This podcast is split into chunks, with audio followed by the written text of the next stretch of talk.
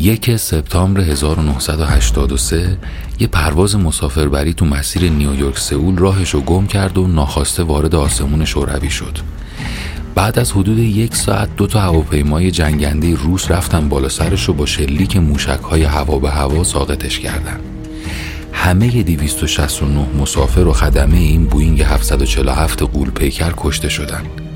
یکی از بزرگترین جنب و های دنیا با کلی مسافر سقوط کرده بود گوینده خبر شبانگاهی انگار یه برگ پاییزی از درخت افتاده اعلام کرد. هواپیما بعد از اینکه دچار مشکل شد به سمت دریای ژاپن که دقیقا زیرش بود رفت.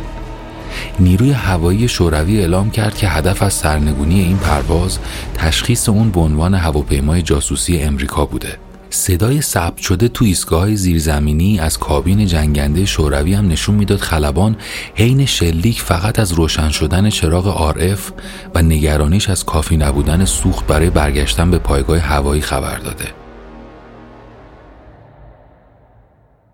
این یکی از ویژگی های رژیم شوروی بود که از بیان عبارات و واجه های سریح تفره می رفت. کل سیستم به صورت یک پارچه از گفتن حقیقت فرار می کرد. علاوه بر این برای توجیه اینجور اتفاقات اونا مدتها روی روان شهروندانشون هم کار کرده بودن. هر بچه‌ای که پاشو میذاشت تو مهد کودک یا دبستان اتوماتیک سیستم ذهنشویی به روش‌های مختلف شروع به کار می‌کرد تا حس بیگانه حراسی رو تو مغز شهروندان نهادینه کنه. با هزاران داستان عجیب و غریب رژیم قصد داشت به مردم القا کنه که هر خارجی یه جاسوسه. این توی طولانی مدت باعث شده بود آدما خصوصا نیروهای نظامی دچار پارانویا بشن. اما بیایید قبل از ادامه این ماجرا برای لحظاتی بریم با آخرین روزهای جنگ جهانی دوم. کلاد ادرلی یکی از افسران امریکایی بود که با انگشت اشاره دکمه رو لمس کرد که باعث بمباران اتمی هیروشیما شد. شاید از لحاظ استراتژیک و دو دو تا چارتای نظامی اون بمبا پایان بخش جنگ بود اما وجدان خیلی منطق و ریاضی سرش نمیشه. کلاد بعدها که با نتیجه کارش روبرو شد وقتی فهمید با فشار دادن اون دکمه و رها کردن بمب چه اتفاقی اون پایین افتاده شروع کرد به فرستادن نامه عذرخواهی. بعد تا مدتها همه درآمدش رو همراه نامه برای کمک به ژاپنیا ارسال می‌کرد. اما این کارا انگار حتی یه ذره هم از عذابش کم نمی‌کرد. بنابراین تصمیم گرفت با جعل سند و دزدی و انجام کارهای خلاف چهره خودش رو که به عنوان یک قهرمان جنگی شناخته می‌شد خراب کنه. فشار روانی مثل زالو داشت تک تک سلولاشو میمکید. تا اینکه به مرور افسار عقلش رو از دست داد و دو بار خودکشی کرد اما حتی نمیمرد تا خلاص شه از این وضعیت. در نهایت بالاخره یه روز با حال وخیم توی بیمارستان روانی بستری شد.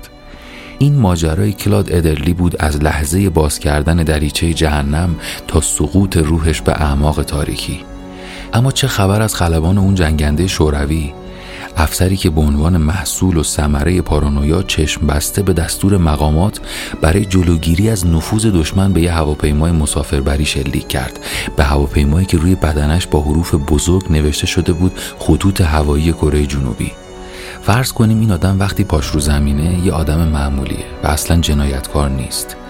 لابد روزنامه می‌خونه با همسرش میره باشگاه افسران به بچهش تو انجام تکالیف مدرسه کمک می‌کنه و اگه یه آبر پیاده رو تو تاریکی شب ببینه که راهش رو گم کرده قطعا یه چاقو تو کمرش فرو نمی‌کنه می‌خوام بپرسم جناب سرگرد آیا واقعا شبا زیر آسمونی که وظیفه دفاع و محافظت از اونو داری می‌تونی راحت بخوابی و کابوس اون بچه هایی که به کشتن دادی رو نبینی؟